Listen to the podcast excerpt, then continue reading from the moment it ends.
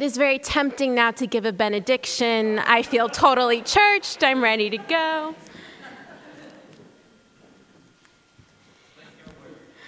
All right, I can do that. This past summer, I worked at a library. It was straightforward, unlike ministry, and I loved it. I scanned things, I took things off shelves, I put things on shelves. I told you that I couldn't waive your fines. and sometimes I recycled books.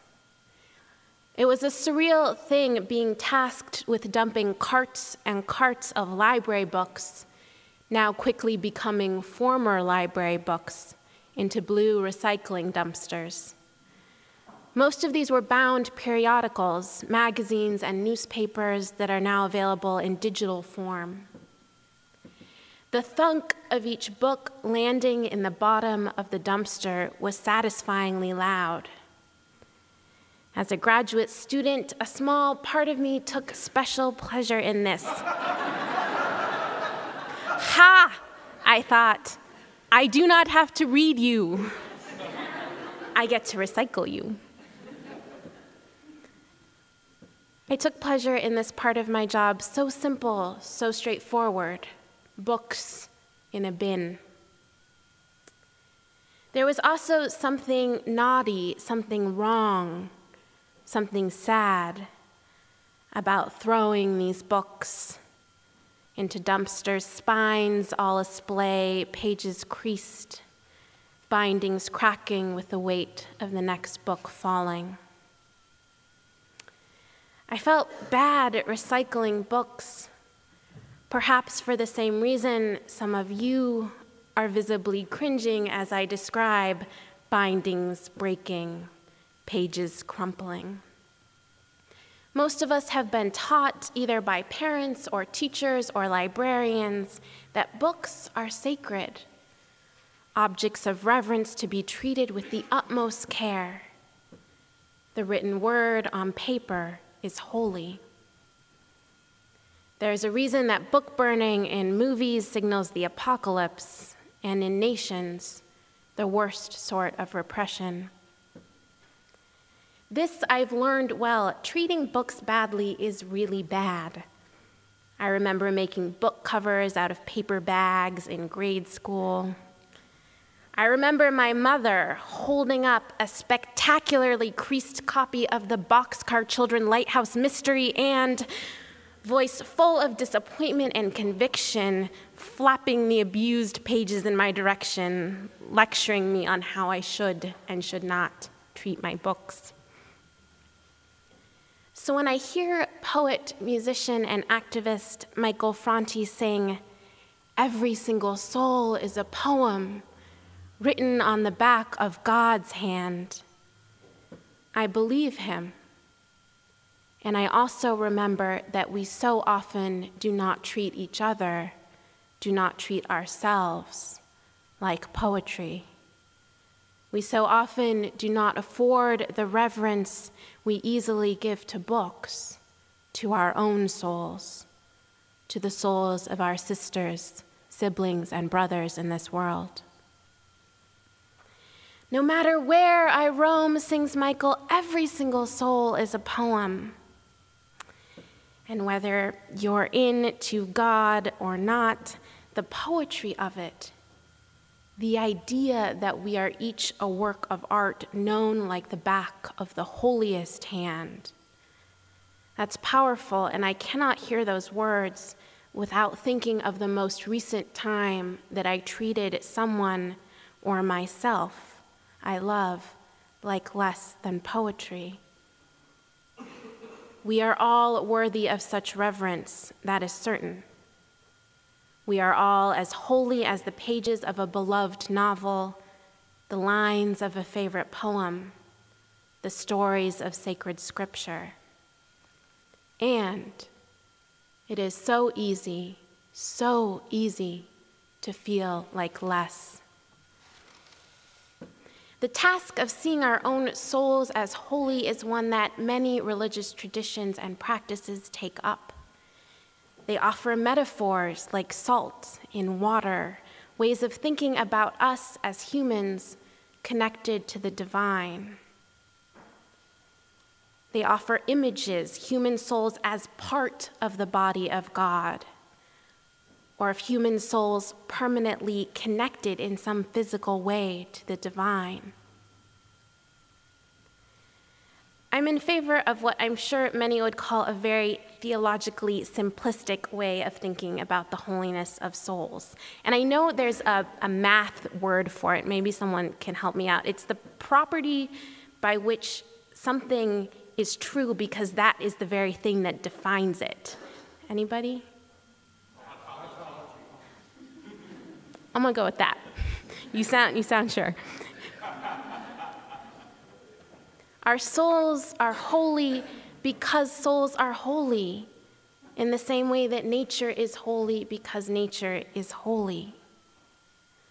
From this perspective, the task of seeing and treating our own souls as holy, for me, is not one that can be accomplished through a more thorough reading of theology or more regular spiritual practice, though, of course, this project can be greatly aided by the reading of theology and the doing of spiritual practice.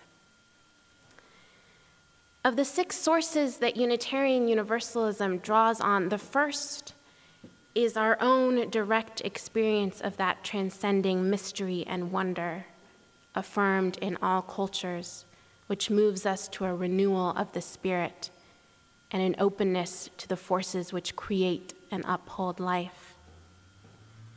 In this direct experience are the seeds for transforming how we see and treat our souls and the souls of others.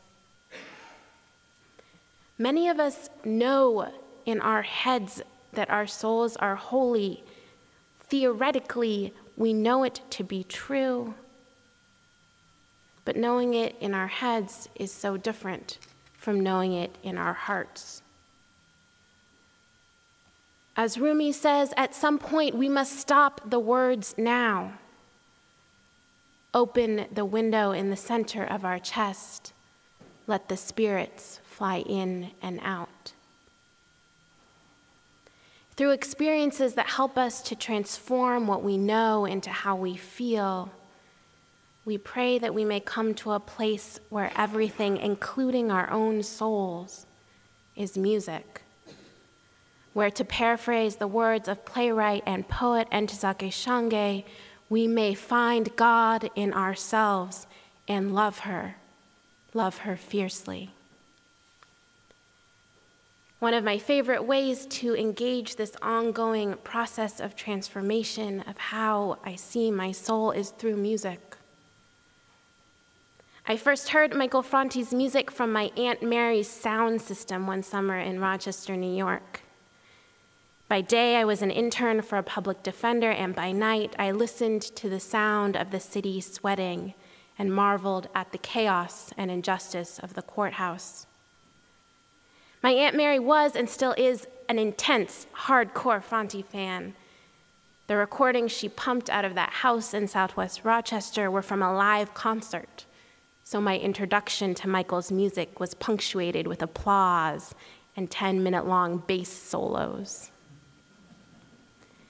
Out of these recordings came a musical journey that found me singing along at concerts in Indiana and Detroit, sharing my newfound musical crush with friends, and turning to those songs when my soul really didn't feel like a poem, when my faith in my family, in my communities, in this world was fragile. I turned to these songs when my faith in anything I could ever hope to call God felt like it was turning to fragments. One album in particular, appropriately titled Stay Human, consistently provided me with what Franti calls a soul shine. He has a song by that name that offers these words Take your time, unwind your mind we all need a little soul shine. I love this idea of a soul shine. I imagine a soul tarnished from whatever crappy thing just happened, looking a little ragged from wear and tear and general use, from bills and loss and trying to get places on time, having its own little soul shine, the soul version of being buffed and polished with care. A soul shine could be a bike ride, a kitchen dance party with friends, some really good roasted vegetables, whatever leaves a soul feeling shinier, refreshed, unwound. And I love that it sounds like something you've just got to do. It's maintenance. If we don't do it, our souls suffer. Everything runs less smoothly, the bumps hit us hard, the repairs are more costly. Take your time, sings Michael. Unwind your mind. We all need a little soul shine. I can't talk about the good news that I find in Michael Franti without talking about the title track of the album, also called Stay Human. The refrain of this song is basically the Michael Franti version of Inherent Worth and Dignity. He sings, All the freaky people make the beauty of the world. How amazing is that? Amen. All the freaky people make the beauty of this world. In the song, he also think, sings, I'm giving thanks for being human every morning. Tell your neighbor, tell a friend, every flower has a right to be blooming. Stay human. Sometimes we just need to hear the same good news over and over from different sources. We can hear it from our ministers, our friends, our moms, our dads, and sometimes we just need to hear it in a song a song telling us to have a little soul shine. Sometimes it's not enough to know in our heads that our souls are holy. Sometimes we want to hear the truth pumping through our speakers. Sometimes it's nice to have a melody to go along with our theology, some inherent worth and dignity we can sing along to. We are wondrous, beautiful creatures, and our lives are confusing and hard, and messy, and blissful, and heartbreaking, and joyous. That is the poetry within each of our souls. That is the freakiness which beautifies this world. The width of our lives, the depth of our feeling is a miracle. That we are here is such a holy thing. Let us celebrate it. Let us treat it with reverence. Let us hold it in our hands like we would a favorite poem, a beloved novel, a new library book. This requires faith. Faith that as we move back and forth between days when our souls really do feel like poetry and days when even the idea that my soul is made of God stuff might seem silly or impossible. Faith that, as Rumi writes, when a candle flickers and goes out, we still have a spark. That when one of our instruments breaks, there are hidden ones playing. May we feel it in our bones, know it in our hearts, live it in our lives, our souls, our poems. All the freaky people make the beauty of this world. Every single soul is a poem written on the back of God's hand. Amen and blessed be.